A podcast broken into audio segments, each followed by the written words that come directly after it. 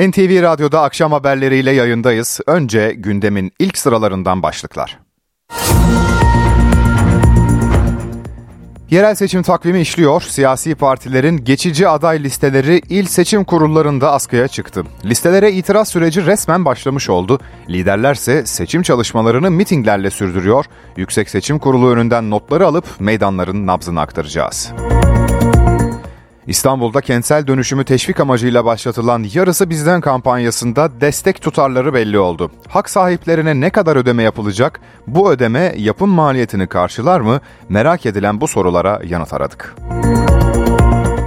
Erzincan'da maden faciasında toprak altında kalan 9 işçiyi arama çalışması durdu ancak ekiplerin mesaisi bitmedi. Yüzlerce kişi yeni heyelan riskine karşı toprak kütlesini güvenli alanlara taşıyor. Maden alanıyla ilgili yeni iddia ise çok ses getirdi. O iddiaya göre sahanın altındaki fay hattı haritada gizlenmişti. Çevre ve Şehircilik Bakanı'ndan bu çıkışa yanıt geldi. 6 Şubat depremlerinin yıkıcılığıyla ilgili yapılan çalışmada çarpıcı bir sonuca ulaşıldı. ODTÜ'lü bilim insanları yıkımı 24. saniyede ortaya çıkan enerji patlamasına bağladı. Peki o enerji nasıl açığa çıktı? Ekibin başındaki isimden dinleyeceğiz. Kredi kartlarına yeni düzenleme kapıda. Hedef enflasyonu düşürmek, masadaysa çok farklı seçenekler var. Bunların neler olduğuna bakacağız. Galatasaray Avrupa Ligi'nden elendi. Fenerbahçe'nin Konferans Ligi'ndeki rakibi belli oldu. Sporun gündemini de konuşacağız. Ben Ege Kiraz. Daha fazlası ve ayrıntılarla NTV Radyo'da akşam haberleri başlıyor.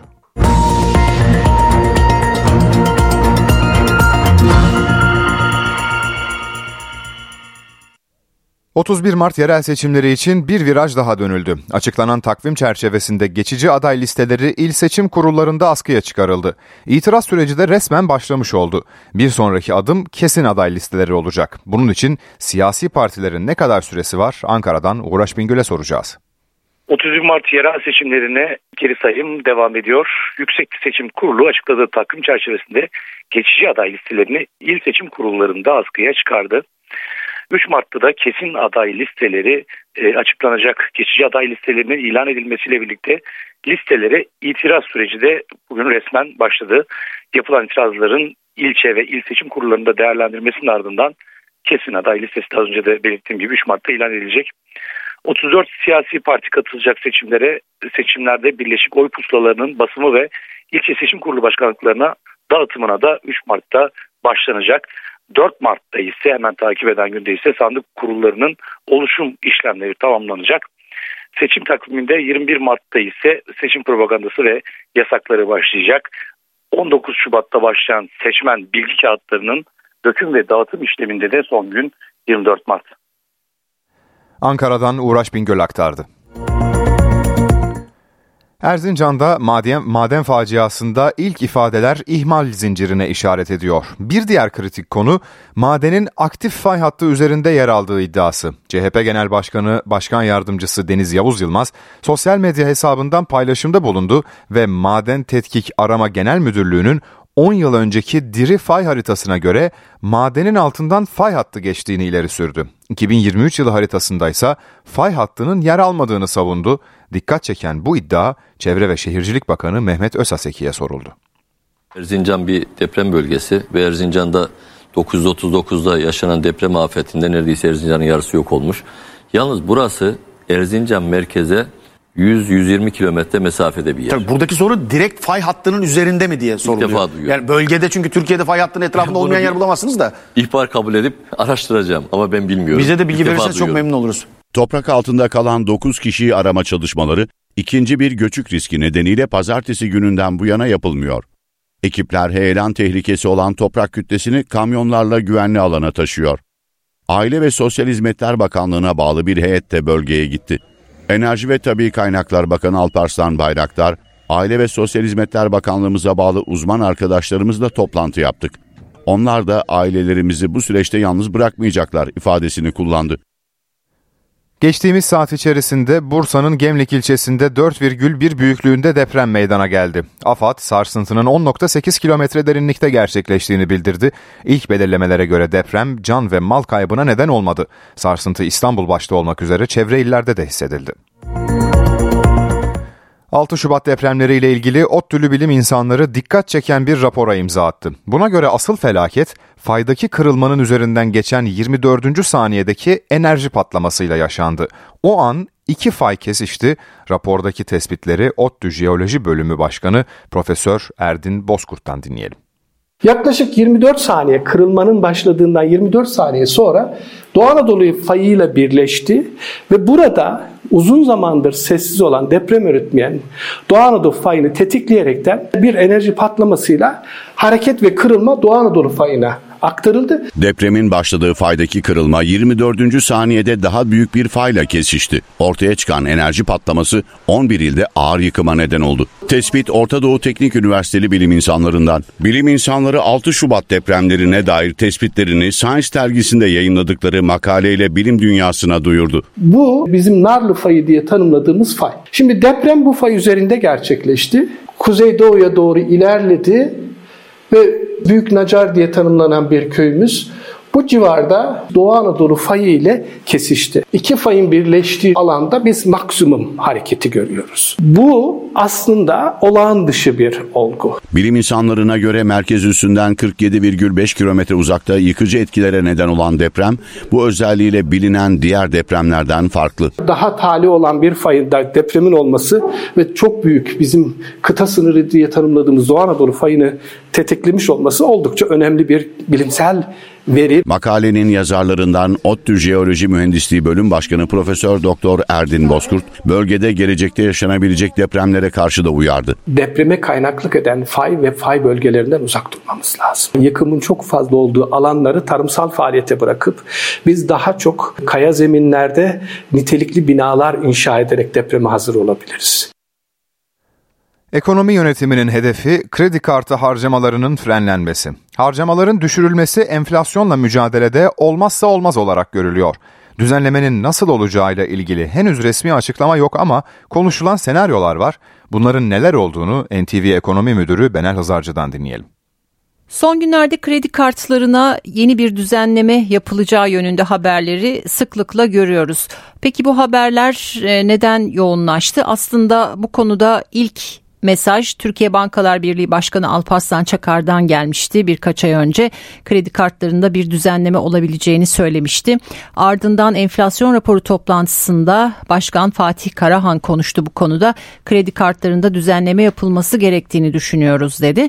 Ee, Karahan bu konuda birkaç fikirleri olduğunu, çalışmaların sürdüğünü, belirli bir aşamaya geldiğinde kamuoyuyla paylaşılacağını belirtti. Ee, bununla ilgili e, banka genel müdürlerinden de açıklamalar geldi. İş Bankası Genel Müdürü Hakan Aran geçtiğimiz günlerde yaptığı açıklamada kredi kartlarında limitin lüks tüketime gelmesi gerektiğini söylemişti.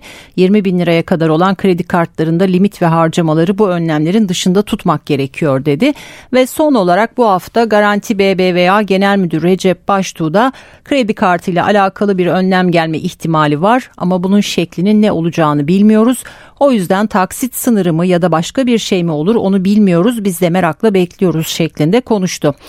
Kredi kartlarında şu anda BDDK'nın son verilerine göre baktığımızda 1.2 trilyon liralık bir bakiye var. Bu, bu geçen yıla göre %157'nin üzerinde bir artışa işaret ediyor. Hızlı bir artış var kredi kartlarında. Bunun nedeni aslında kredi faizlerinin yükselmiş olması ama kart faizinin Aralık Para Politikası Kurulu toplantısında %35 politika faizine sabitlenmesi o zamandan bu zamana kadar artırılmamış olması. Bu da kredi kartından alışverişi e, daha cazip kılıyor. Aslında hem vatandaşın yaptığı alışveriş anlamında hem taksitte alışveriş yapabilme imkanı sağlaması e, anlamında hem de e, daha çok Anadolu'da ticari kredi kartları üzerinden bir çeşit kredi gibi kullanılması daha uygun faizli olduğu için kredi kartlarına olan talebi artırmış durumda. Ancak ekonomi yönetimi şu an bir enflasyonla mücadele programı uyguluyor ve e, bu denli yüksek bir e, talep burada enflasyonla mücadele politikasına zarar veren bir durum. Onun için de e, piyasayı bu anlamda biraz daha e, sıkılaştırmak e, istiyor. Bu yüzden de bir düzenleme geleceğine dönük beklentiler artmış durumda. Hem bu rakamlardan hem de az önce ifade ettiğim yapılan açıklamalardan dolayı. E, şu anda tabii ki e, nasıl bir önlem olacağına yönelik net bir açıklama yok ama e, tabii ki olasılıklar var. Konu kredi kartı olunca akla gelen e, bir takım olasılıklar e, sıralanıyor. Örneğin kartı taksit uygulaması kaldırılabilir. Şu anda 1.2 trilyon liralık Bakiye'nin yaklaşık 555 milyar lirası taksitli e, borç, 686 milyar lirası taksitsiz borç. Yani neredeyse yaklaşık diyelim yarı yarıya bir oran var.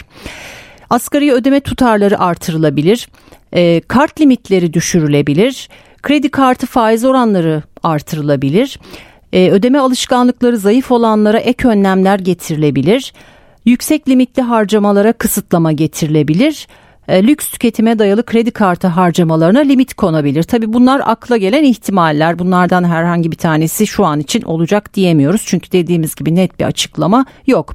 E, ama son dönemde özellikle finans çevrelerinde e, hem banka yöneticilerinden gelen açıklamalar hem de ekonomistlerin e, söylemleri gelecek önlemlerin zorunlu harcamalardan daha çok lüks tüketimi kısıtlamaya yönelik olması gerektiği yönünde. E, bu konuda süreç nasıl işleyecek göreceğiz. NTV Ekonomi Müdürü Benel Hızarcı'nın notlarını dinledik. Yüksek yargıda yetki tartışmasına neden olan Can Atalay kararı siyasette konuşulmaya devam ediyor. Anayasa Mahkemesi dün Atalay'ın milletvekilliğinin düşürülmesiyle ilgili yapılan itirazda karar verilmesine yer olmadığına hükmetmişti. Adalet Bakanı Yılmaz Tunç bunu yetersiz buldu, yetkisizlik nedeniyle reddetmeliydiler dedi. Anayasa Mahkemesi'nin e, gerekçeli kararı henüz yayınlanmadı. Gerekçeli kararı gördükten sonra yorum yapmak daha doğru olur. Tabi Anayasa Mahkemesi'nin e, yok hükmünde değil de karar verilmesine yer olmadığına dair karar verildiğini öğrendik. Adalet Bakanı Yılmaz Tunç, Anayasa Mahkemesi'nin son Can Atalay kararını bu sözlerle değerlendirdi. Mahkeme Can Atalay'ın milletvekilliğinin düşürülmesine ilişkin yapılan itirazlarda karar verilmesine yer olmadığına hükmetmişti. Bakan Tunç buna itiraz etti. Karar verilmesine yer olmadığına şeklinde değil de burada e, yetkisizlik nedeniyle red kararı verilmesi e, gerekir. Çünkü anayasanın açık hükmü söz konusu. Adalet Bakanı Tunç, Meclis Adalet Komisyonu'nda kabul edilen 8. yargı paketinin önümüzdeki hafta genel kurulda görüşüleceğini de söyledi.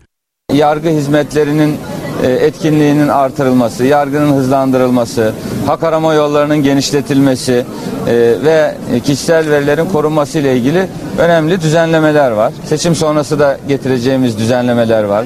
Özellikle ceza muhakemesi kanununda e, cezasızlık algısını ortadan kaldırmaya yönelik önemli çalışmalar var. Bunların da bu süreçte seçimden sonra değerlendirileceğini umut ediyoruz.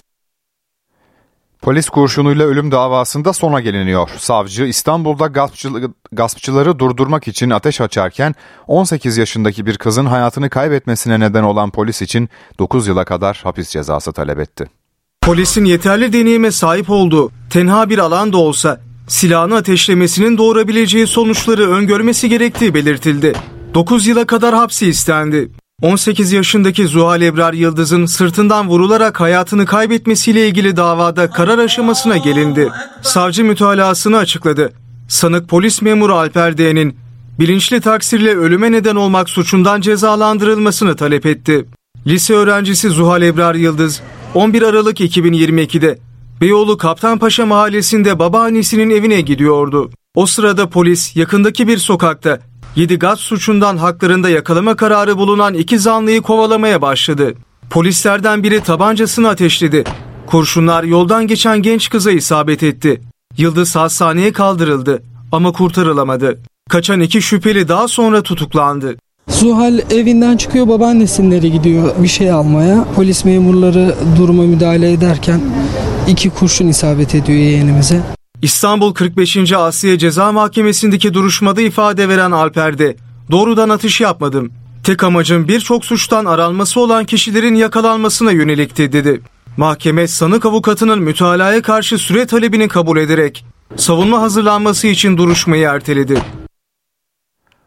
Hafta sonu havasıyla devam edelim. Libya'dan ılık hava geliyor. Sıcaklık Şubat ortalamasının yer yer 10 derece üzerine çıkacak. İstanbul'da bahar havası esecek. Ayrıntılı tahmini NTV Meteoroloji Editörü Dilek Çalışkan'dan alalım. Hafta sonu sıcaklıklar biraz daha yükselecek. Libya üzerinden Lodos'ta daha ılık bir hava gelecek ve sıcaklıklar Şubat ortalamasının 6 ila 10 derece üzerine çıkacak. İstanbul ve Marmara'da 18, 20, 21'lere kadar yükselecek sıcaklıklar özellikle pazar günü. Cumartesi bir iki derece daha düşük olacak. Ee, Ege'de kıyılarda yine 20-21 dereceye, Akdeniz'de, Antalya, Adana'da 21, 22, 23 derecelere kadar çıkacak.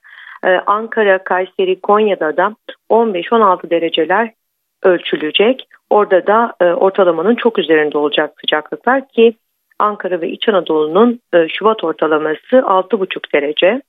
E, yine Karadeniz'in batısı e, ılık olacak. Zonguldak, Bartın, Bolu'da. Cumartesi e, 15, 16, 17 ama pazar 18-19'a kadar yükselecek sıcaklıklar. Doğu Karadeniz biraz daha soğuk. Trabzon, Rize, Giresun tarafı daha 13-14 dereceler civarında olacak. Bugün doğuda kar yağışı vardı. Muş, Erzurum, e, Bitlis kesiminde. O kar yağışı yarın kesiliyor. Don olacak sabah saatlerinde. E, Doğu Anadolu'nun e, Erzurum, Bitlis, Van tarafında kalan bölümü yine de soğuk kalacak diyebilirim. O ısınmadan çok fazla etkilenmeyecek bu kesim. Güneydoğu'da güneşli olacak hafta sonu. 14-16 e, dereceler ölçülecek o bölgede de. Ve yeni haftada ılık başlayacak diyebilirim. Ve kurak olacak. Çok fazla yağış yok. E, ve Şubat ayını kurak tamamlamış olacağız. Bir uyarım şu konuda evet öğle saatleri bahara andıran bir hava olacak, güneşli, ılık olacak, sabah saatleri biraz serin olsa bile. Ancak havamız çok temiz değil. E, çünkü bu zayıf rüzgarların etkisiyle hava kirliliği son günlerde arttı. Hatta İstanbul'da yer yer hassas seviyede oluyor sabah saatlerinde. Ve yine hafta sonu trafiğin yoğun olduğu saatlerde işte İstanbul, Marmara, İzmir, Ankara, e, Adana, Batı Karadeniz boyunca e, orta seviyeli olacak. Karbon monoksit miktarı fazla bugünlerde. E, o yüzden dışarıda solduğumuz hava çok temiz değil. Yani biraz solunum yolu rahatsızlıklarına sebebiyet verebilir. Astım, bronşit, koa hastaları daha dikkatli olsunlar. NTV Meteoroloji Editörü Dilek Çalışkan'ın notlarını dinledik. NTV Radyo Amerika Birleşik Devletleri Rus muhalif lider Navalny'nin cezaevinde şüpheli ölümü nedeniyle Rusya'ya dönük 500 yeni yaptırım açıkladı. Yaptırımlar Navalny'nin tutuklanmasıyla bağlantılı kişilerle Rusya'nın savunma sektörünü hedef alıyor. Duyuru öncesinde Amerikan Başkanı Joe Biden, Navalny'nin eşi ve kızıyla buluştu. Rus muhalifin cansız bedeni ise henüz ailesine teslim edilmedi ancak annesi ölümünden 6 gün sonra oğlunun cenazesini gördüğünü söyledi. Navalny'nin annesi Rus yetkililerin halka açık bir cenaze törenine karşı çıktığını söyledi. Yasaya göre cenazeyi hemen vermeleri gerekiyordu ama vermediler. Onun yerine beni tehdit ettiler. Nerede, ne zaman, nasıl gömüleceğine dair şartlar öne sürdüler. Bu yasa dışı. Ludmila Navalnaya Benden oğlumu cenaze töreni yapmadan gizlice gömmemi istediler dedi. Oğlunun cenazesini alabilmek ve törenle gömebilmek için Navalny'nin destekçilerinden yardım istedi.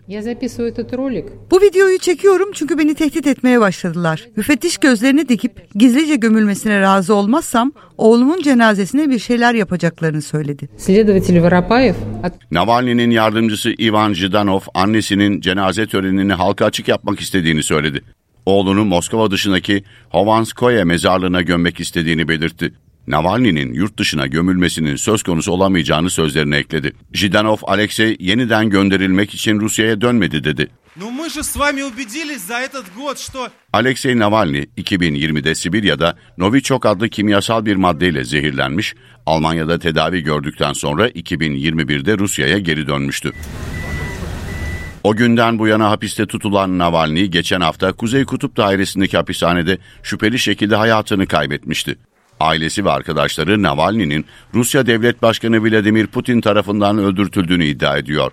Annesi morgda kendisine Navalny'nin doğal sebeplerden öldüğüne dair evrak imzalatıldığını söyledi. Mif Alexeya, Putin ubil половину меня.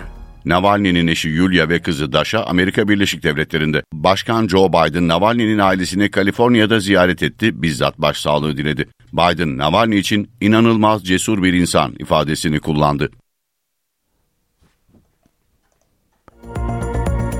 Gazze'de savaş devam ederken perde arkasında toplantılar gerçekleşiyor. Bu kapsamda hafta sonu İsrail ile Hamas arasında ateşkes sağlanmasına yönelik görüşme yapılacak. Adres Paris olacak. İsrail'de bir yandan da Gazze ile ilgili yeni plan hazırlığı var. Başbakan Netanyahu'nun savaş kabinesine sunduğu o planın ayrıntılarını aktaralım. İsrail Başbakanı Benjamin Netanyahu, İsrail ordusunun kara harekatını sürdürerek insani krizi derinleştirdiği Gazze şeridinde saldırıların ardından izleyeceği yol haritasını hükümete sundu. Netanyahu'nun savaş kabinesine sunduğu plan Gazze şeridinin silahsızlandırılması ve Birleşmiş Milletler yakın doğudaki Filistinli mültecilere yardım ve bayındırlık ajansının kapatılmasını içeriyor. Plana göre İsrail Gazze şeridinde ve işgal altındaki Batı Şeria'da güvenlik ve askeri konularda hareket özgürlüğünü elinde tutacak. Bakanlarla paylaşılan belgede Gazze şeridinin tamamen askerden arındırılması ve Gazze'nin yerel yetkililerce yönetilmesi hedefleniyor. Buna göre İsrail Başbakanı Mısır Gazze sınırında da ABD'nin koordinasyonuyla tampon bölge oluşturarak kaçakçılık girişimlerini önleme amacında. Plan kısa vadede Netanyahu'nun savaşı sürdürmeye kararı olduğunun da altını çiziyor. Paylaşılan tek sayfalık belgede İsrail ordusu Hamas ve İslami Cihad'ın askeri kapasitesinin yok edilmesi, rehinelerin iadesi ve Gazze şeridinden İsrail'e gelebilecek her türlü tehdidin önlenmesi hedeflerine ulaşana kadar savaşı sürdürecek deniliyor. Bölgede İsrail'in bombardımanı sürerken ateşkes içinde girişimler yürütülüyor. Son girişimin adresi Paris. Ateşkes konusunda bir önceki görüşmeler 13 Şubat'ta Kahire'de yapılmıştı.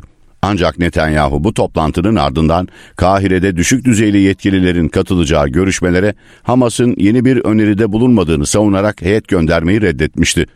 İsrail basınına yansıyan son bilgiler Paris'e İsrail'den bir heyetin gideceği yönünde. Haberlere göre savaş kabinesi Paris'e Mossad İstihbarat Servisi'nin başındaki David Barnea başkanlığında müzakere heyeti gönderilmesini onayladı. Görüşmelere ABD ve Mısır istihbarat yetkilileriyle Katar Başbakanı'nın da katılması bekleniyor. İsrail Eurovizyon'dan diskalifiye edilebilir. Nedeni yarışmada seslendirileceği ifade edilen Ekim Yağmuru adlı şarkı. Şarkının 7 Ekim'deki saldırılara bir gönderme olduğu ve Eurovizyon için fazla politik olduğu görüşü var. İsrail'in 7-11 Mayıs tarihlerinde İsveç'te yapılacak Eurovision şarkı yarışmasına katılacağı Ekim Yağmuru adlı şarkısı yarışmayı düzenleyen Avrupa Yayın Birliği tarafından incelemeye alındı. Şarkının basına sızan sözleri arasında yer alan nefes alacak hava kalmadı ve hepsi iyi çocuklardı gibi ifadelerin Hamas'ın 7 Ekim saldırıları sırasında sığınaklara saklanan insanlara açık bir ima olduğu iddia edilmiş.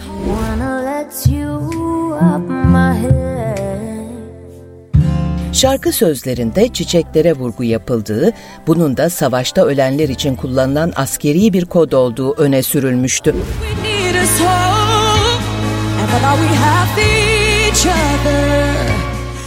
Kendini siyasi olmayan bir yarışma olarak tanımlayan ve bu kuralı ihlal ettiği düşünülen yarışmacıları diskalifiye edebilen Eurovizyon'a cevap İsrail Kültür Bakanı Milki Zohar'dan geldi. Zohar sosyal medya hesabından yaptığı paylaşımda şarkının halkın ve ülkenin günümüzdeki duygularını yansıttığını, İsrail'in diskalifiye edilmesinin bir skandala yol açacağını belirtti. Avrupa Yayın Birliği 2022'de de Ukrayna işgali nedeniyle Rusya'yı yarışmadan diskalifiye etmişti. Birlikten yapılan açıklamada Rusya'nın katılımının yarışmanın itibarını zedeleyeceği vurgulanmıştı. Avrupalı müzisyenler ve sivil toplum örgütleri İsrail'in kültürel etkinliklerle imajını düzeltmeye çalıştığını ve bunun için de Eurovizyonu kullandığını belirtmişti. Rusya'nın Ukrayna saldırılarının ardından yarışma dışı bırakılması örnek gösterilirken İsrail'e karşı tavır takınılmaması üzerine farklı ülkelerde Eurovizyon protestoları yapılmıştı.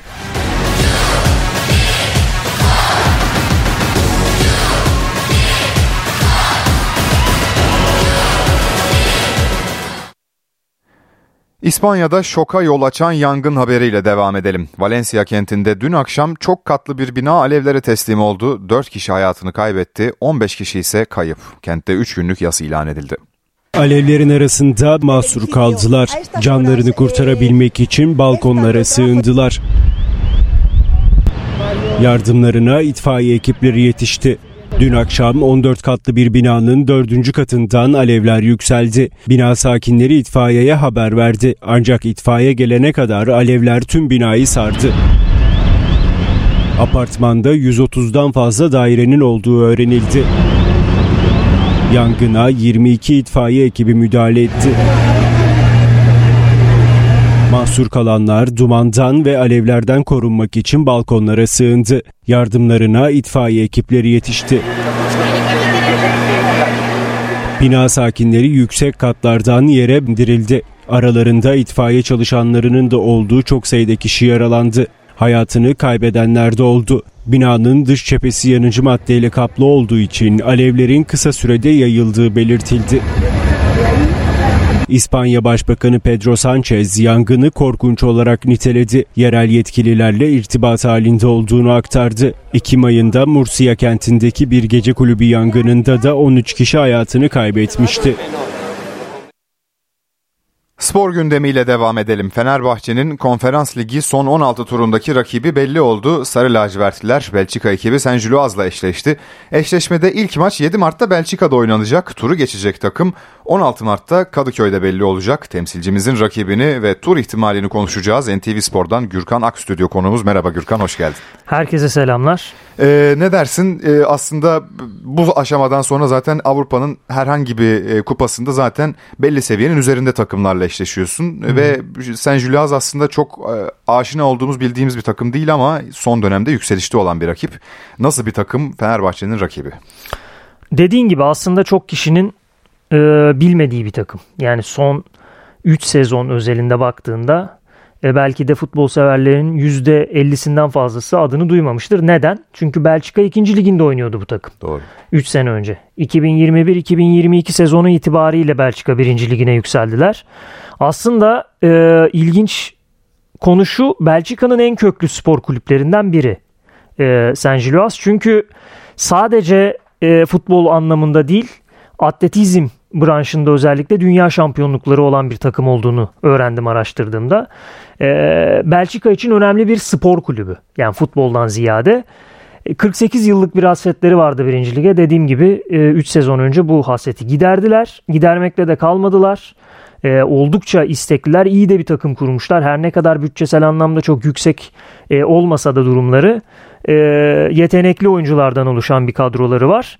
Dolayısıyla ilk çıktıkları e, birincilik macerasında geçen sezon e, şampiyonluğu kıl payı kaçırdı Saint Gilloise ve bu senede 8 puan farklı lider durumdalar Belçika'da. Yani muhteşem bir hikaye aslında bu. Bunun dışında geçen sezon ilk kez UEFA Avrupa Ligi'nde mücadele ettiler. E, çeyrek final oynadılar. Bayer Leverkusen'e elendiler çeyrek finalde. Geçen sezonki görüntüleri de çok diri bir takım görüntüsündeydi. Ve aslında yavaş yavaş futbol severlerin tanımaya başladı. Bu takımı ya bunlar kimmiş e, noktasında gözlemlediği bir takıma dönüştüler ki Deniz Ündal e, kendini ilk orada ispat etti. Transfer yaptı Brighton'a. E, tehlikeli bir ekip olduğunu söylemek lazım. Fenerbahçe gerçekten bana kalırsa e, bu kura çekiminden önce e, Ali Emre Dedeoğlu'yla e, NTV Spor YouTube kanalında program yaparken kimi istemezsin dedi. Sen Jiluas dedim. Yani direkt e, rakibi çekmiş olduk aslında. E, Ajax'ı bile tercih edebilirdim. Neden diyeceksin? Çünkü Ajax'ın bu sezonki performansı çok çalkantılı. En azından onların da baskı altında olduğu bir sezonda e, seyir zevki açısından çok keyifli bir eşleşme olur diye düşünüyordum ama San Gilioas'ı istememe sebeplerinden bir tanesi bitmek, tükenmek bilmeyen enerjileri. Frankfurt maçının iki ayağını da izledim. Grup aşamalarında birkaç karşılaşmalarını izledim. En e, göze çarpan özellikleri dinamizmi takımın ve dediğim gibi skor ne olursa olsun takım o enerjiyi sahaya koymayı hep sürdürüyor. Ee, çok ateşli de seyircileri var. Yani çok büyük bir stadyumları olmamasına rağmen e, gerçekten takımına bağlı seyircileri var. Dolayısıyla Fenerbahçe için e, hiç kolay bir eşleşme olmayacak. Biraz istersen de dün akşama gidelim. E, dün Galatasaray Sparta Praga maalesef mağlup oldu ve e, Avrupa Ligi'nden elendi. E, biraz galiba beklenmedik bir sonuçtu. Çünkü ilk maçta avantaj sahibiydi. Fakat e, dün bir anda bir kırmızı kart ve sonra tepe taklak olan bir maç. E, ne gördün dün Galatasaray'ın elenmesiyle ilgili neyi ön plana çıkaracaksın? Galatasaray'da bana kalırsa çok konuşulmuyor. Maç içindeki tercihler konuşuluyor ama ben e, çok haddimi de aşmadan söylemek istiyorum. Okan Buruk'un çok doğru tercihlerde bulunduğunu düşünmüyorum ilk 11 anlamında. Yani biraz e, bir iki oyuncunun mevkisel anlamdaki değişiklikleri bazı şeyleri çok daha e, kolay hale getirebilirdi Galatasaray için. Örneğin Barış Alper'in ben ileride değil de sağ bek pozisyonunda değerlendirilebileceğini Kaan Ayhan'ın sol bekte Berkan Kutlu'nun da bir orta saha oyuncusu hamlesi olarak yedekler arasında olması gerektiğini düşünüyorum ki bunu neden söylüyorum? Çünkü bir noktada orta saha düştü. Sparta Prag çok rahat gelmeye başladı ve tam o anda 70. dakikada bir de üstüne tam siz değişiklikleri yapıp Sergio Oliveira'yı oyuna almışken kırmızı kart geldi ve kırmızı karttan sonra zaten çorap söküğü gibi e, maçın geri kalanı oynandı. Sparta Prag tamamen kontrolü eline aldı. Savunmada açıklar verdiniz. Hücumda üretemediniz normal olarak. Eksik kişi olarak. E, ve e, tura mal oldu. E, 4 birlik hezimet e, hezimet diyorum çünkü gerçekten beklenilen bir skor değildi. İlk maça oranla ilk maçta da çok iyi şeyler yapmasa da Galatasaray bir şekilde skor avantajını elde etmişti. Belki 2-1'i koruma anlamında hamleler gerekebilirdi ama e, rot, rotasyon anlamında baktığımızda eksikleri de düşündüğümüzde işte Endombele'nin Ziyech'in olmaması zaten olsa da çok ekstra performans gösterememeleri Okan Hoca'nın elini biraz zora soktu doğal olarak. Hamlesel anlamda da çok fazla bir şey yapabilme şansı kalmadı. E, ve tura mal oldu. Galatasaray 14 Avrupa maçına çıkmış bu sezon. 7 galibiyet almış. 3 beraberlik var, 4 yenilgi var. Yani 10 maçta kaybetmeyen bir Galatasaray vardı. Büyük maçları daha iyi oynadılar ama hedef maçlarda istenilen performans ortaya konulamadı. Hem Şampiyonlar Ligi'ndeki Kopenhag maçını buna ekleyebiliriz hem de son olarak Sparta Prag eşleşmesi. E, hayal kırıklığı oldu Avrupa'da. Yani o kadar yapılan transfer e, ortaya konulan hedefi getirmedi ve erken bir veda olduğunu söyleyebiliriz. Peki. Gürkan çok teşekkür ediyoruz. E, bu arada futboldan bir sıcak gelişmeyi daha aktaralım. Galatasaray'ın Arjantinli yıldızı Mauro Icardi, Ankara gücü maçındaki hareketi nedeniyle tedbirsiz olarak Profesyonel Futbol Disiplin Kurulu'na sevk edildi. Bültenimize devam edelim. Plastikler her yerde bilim insanlarının son araştırması mikroplastiğin anne karnındaki plazentaya bile geçtiğini ortaya koydu. Bu durum bebeklerin zayıf doğmasına ve kolay hastalanmalarına neden olabilir. Toksikoloji Bilimi dergisinde yayınlanan araştırmada 62 kadının plasentası test edildi. Anne karnındaki bebekleri saran plasantaların tümünde mikroplastik parçaları bulundu. 1 gram dokuda bulunan plastik miktarı 6,5 ila 790 mikrogram arasında değişiyor. Numunelerde en yaygın olarak bulunan plastik türü %54'lük oranla poşet ve pet şişelerde kullanılan polietilen oldu. Plasenta dokusunda bulunan mikroskobik PVC ve naylon parçacıklarının da dikkat çekici düzeyde olduğu vurgulandı. Plastiklerin insan sağlığına uzun vadeli etkileri henüz net olarak bilinmiyor. Ancak nanometre boyutundaki mikroplastiklerin hücre duvarından geçebileceği ve hücresel işlevi bozabileceği düşünülüyor. Kanser, doğurganlık sorunları ve demansla bağlantılı oldukları düşünülen mikroplastiklerin bebeklerin zayıf doğmasına ve kolay hastalanmasına yol açabileceğinden endişe ediliyor. Vücuda giren mikroplastiklerin beyin dokusuna da ulaşabildiğine ve vücut çapında kronik iltihaplanmaya yol açabileceğine dikkat çekiliyor. Bilim insanları mikroplastiklere maruz kalınma oranının azaltılması için plastikle kaplı içecek ve yiyeceklerden kaçınılması ve ortamların iyi havalandırılmasını öneriyor. Geçtiğimiz yıllarda insan kanında ve ardından akciğer dokularında mikroplastik parçacıkları bulunmuştu. Bilim insanları maruz kalınan plastik miktarının artmasıyla olumsuz etkilerin de artacağını söylüyor.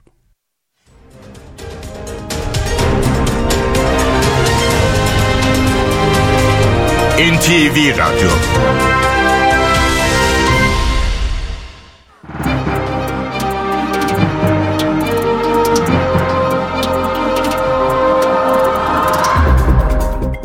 Borsa İstanbul Yüz Endeksi 9357 seviyelerinde. Dolar 31 lira 9 kuruş, Euro 33 lira 72 kuruştan işlem görüyor. Euro dolar paritesi 1.08. Ons altın 2026 dolarda, gram altın 2024, çeyrek altın 3433 liradan satılıyor.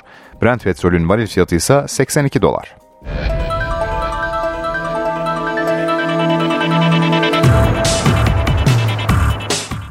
Fenerbahçe'nin Konferans Ligi son 16 turundaki rakibi belli oldu. Sarı lacivertliler Saint Gillois'la eşleşti. Eşleşmede ilk maç 7 Mart'ta Belçika'da oynanacak. Turu geçecek takım 16 Mart'ta Kadıköy'de belli olacak.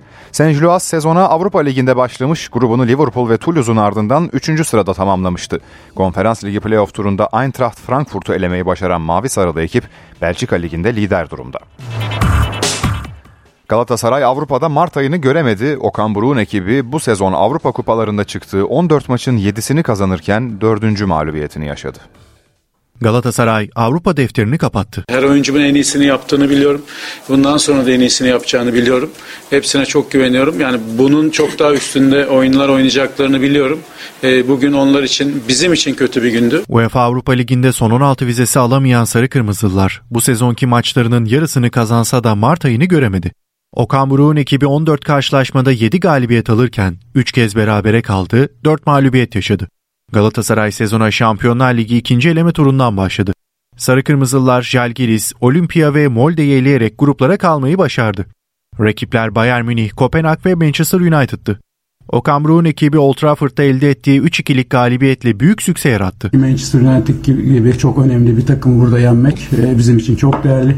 Türk futbolu için çok değerli. Galatasaray Bayern Münih'e karşı da iki maçta da güçlü bir görüntü sergiledi. Bayern Münih'e karşı uzun süredir hiçbir takım bu sayılara, e, bu kadar baskıya ve bu kadar şuta topa sahip olmaya ulaşmamıştır. Galatasaray gruptan çıkma şansını son maça taşıdı. Ancak Kopenhag yenilgisiyle grubunu üçüncü tamamladı. Okan Buruk'un ekibi Avrupa Ligi playoff ilk maçında Sparta Prag karşısında avantajlı skoru bulsa da Çekya'da 4 birlik yenilgiyle Avrupa'ya veda etti. Bence maç boyunca en büyük sıkıntımız e, top kayıpları. Çok kolay yani Galatasaray'ın seviyesine e, yakışmayan çok fazla top kaybı yaptık. Ortada e, baskı yokken bile yaptığımız top kayıpları vardı. E, bunlar da bize oyun içerisinde e, rakibe güç verdi. Özellikle ikinci yarı bir bölümde e, rakibin daha çok üstümüze gelmesini sağladı. Galatasaray son olarak 2021-22 sezonunda Avrupa Ligi grubunu lider tamamlamış. Ardından son 16 turunda Barcelona'ya elenmişti.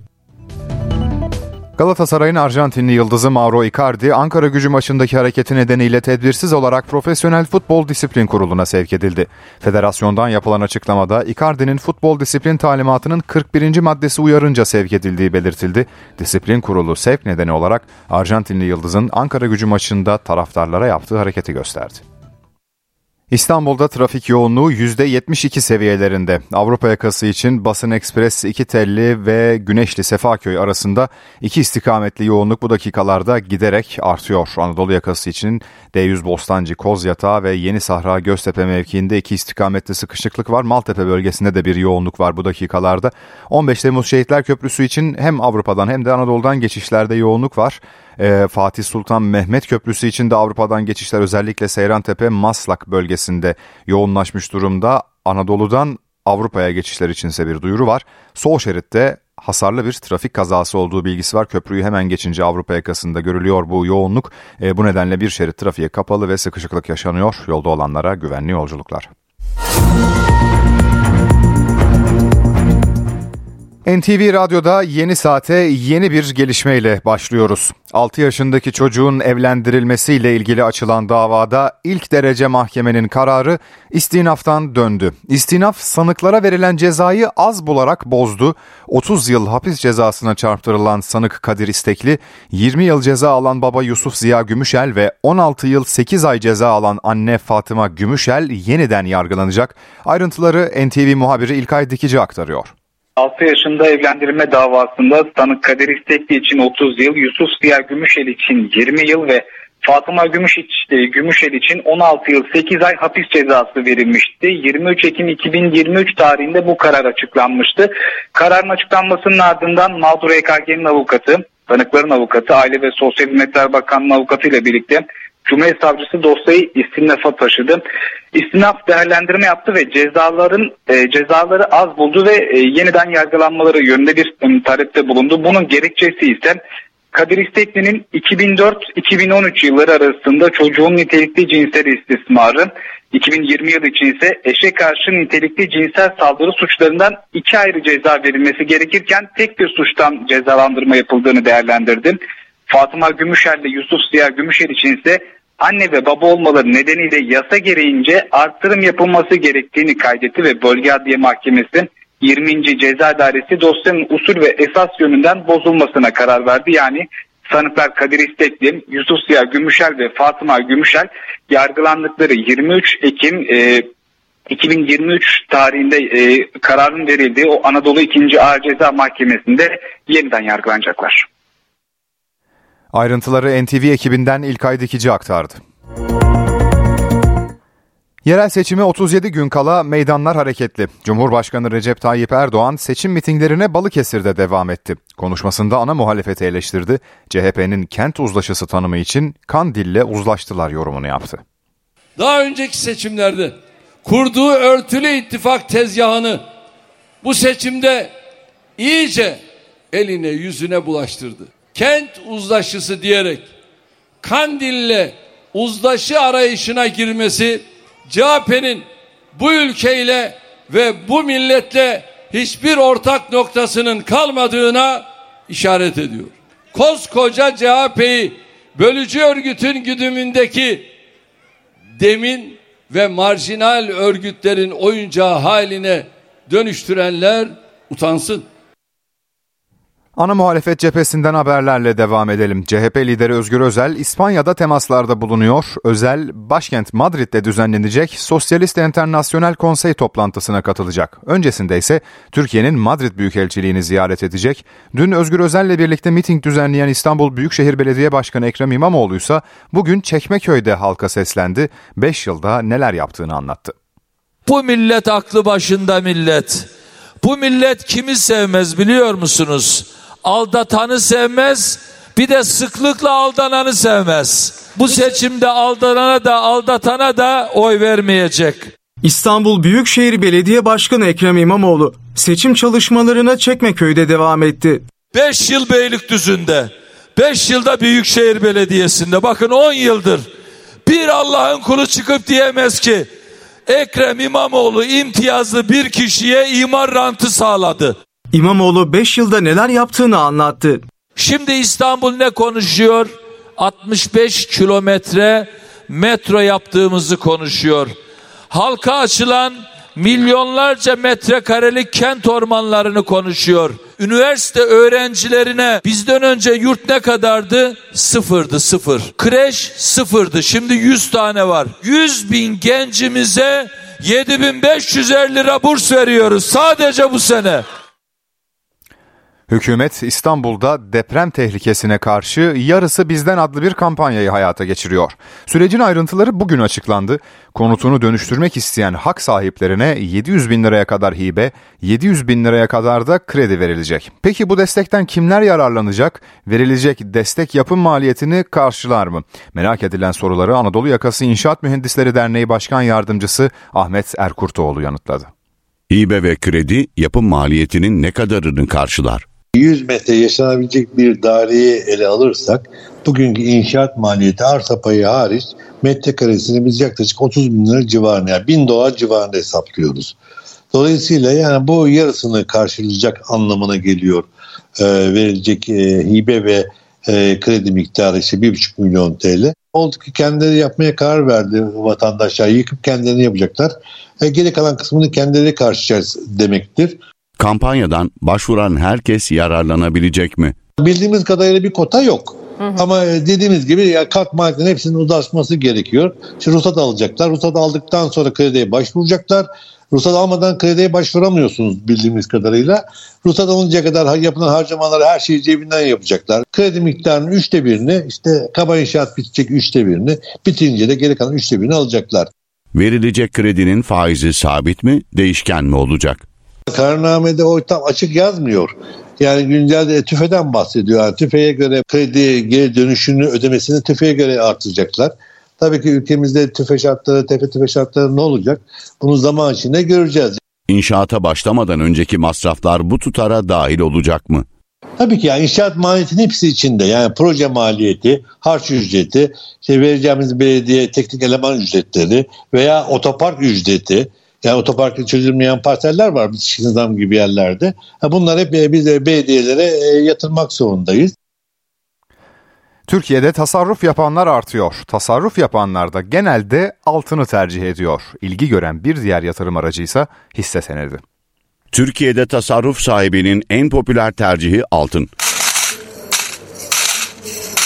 İNG Türkiye tarafından gerçekleştirilen Türkiye'nin tasarruf eğilimleri araştırmasının 2023 son çeyrek sonuçları açıklandı.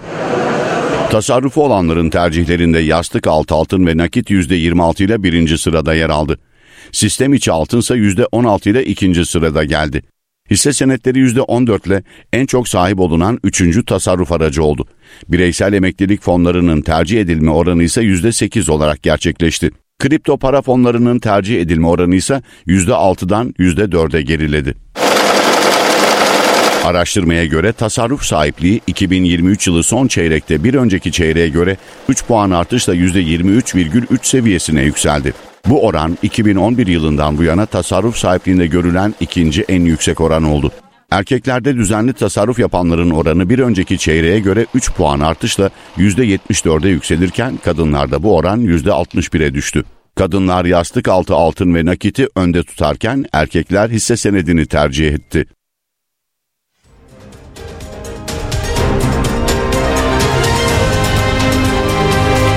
NTV Radyo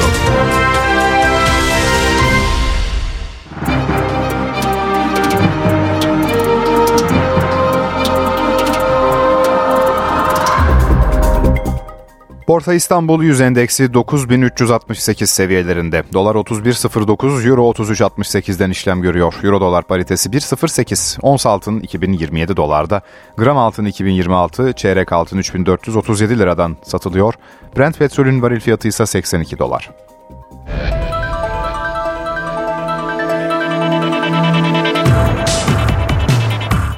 Fenerbahçe'nin konferans ligi son 16 turundaki rakibi belli oldu. Sarı lacivertliler Saint Gilloise'la eşleşti. Eşleşmede ilk maç 7 Mart'ta Belçika'da oynanacak. Turu geçecek takım 16 Mart'ta Kadıköy'de belli olacak. Saint Gilloise sezonu Avrupa Ligi'nde başlamış. Grubunu Liverpool ve Toulouse'un ardından 3. sırada tamamlamıştı. Konferans ligi playoff turunda Eintracht Frankfurt elemeyi başaran Mavi Sarılı ekip Belçika Ligi'nde de lider durumda. Galatasaray'ın Arjantinli yıldızı Mauro Icardi Ankara gücü maçındaki hareketi nedeniyle tedbirsiz olarak Profesyonel Futbol Disiplin Kurulu'na sevk edildi. Federasyondan yapılan açıklamada Icardi'nin futbol disiplin talimatının 41. maddesi uyarınca sevk edildiği belirtildi. Disiplin Kurulu sevk nedeni olarak Arjantinli yıldızın Ankara gücü maçında taraftarlara yaptığı hareketi gösterdi. UEFA Avrupa Ligi'nde son 16 turu kurası çekildi. Galatasaray'ı eleyen Sparta Prag Liverpool'un rakibi oldu. Tarihinde ilk kez son 16 turuna yükselen Azerbaycan temsilcisi Karabağ ise bu sezon Xabi Alonso yönetiminde yenilgisi bulunmayan Bayer Leverkusen'le eşleşti. Turnuvanın diğer eşleşmeleri ise şu şekilde. Marsilya Villarreal, Roma Brighton, Benfica Rangers, Freiburg West Ham United, Sporting Atalanta, Milan Slavia Prag. UEFA Avrupa Ligi'nde son 16 turu maçları 7-14 Mart tarihlerinde oynanacak.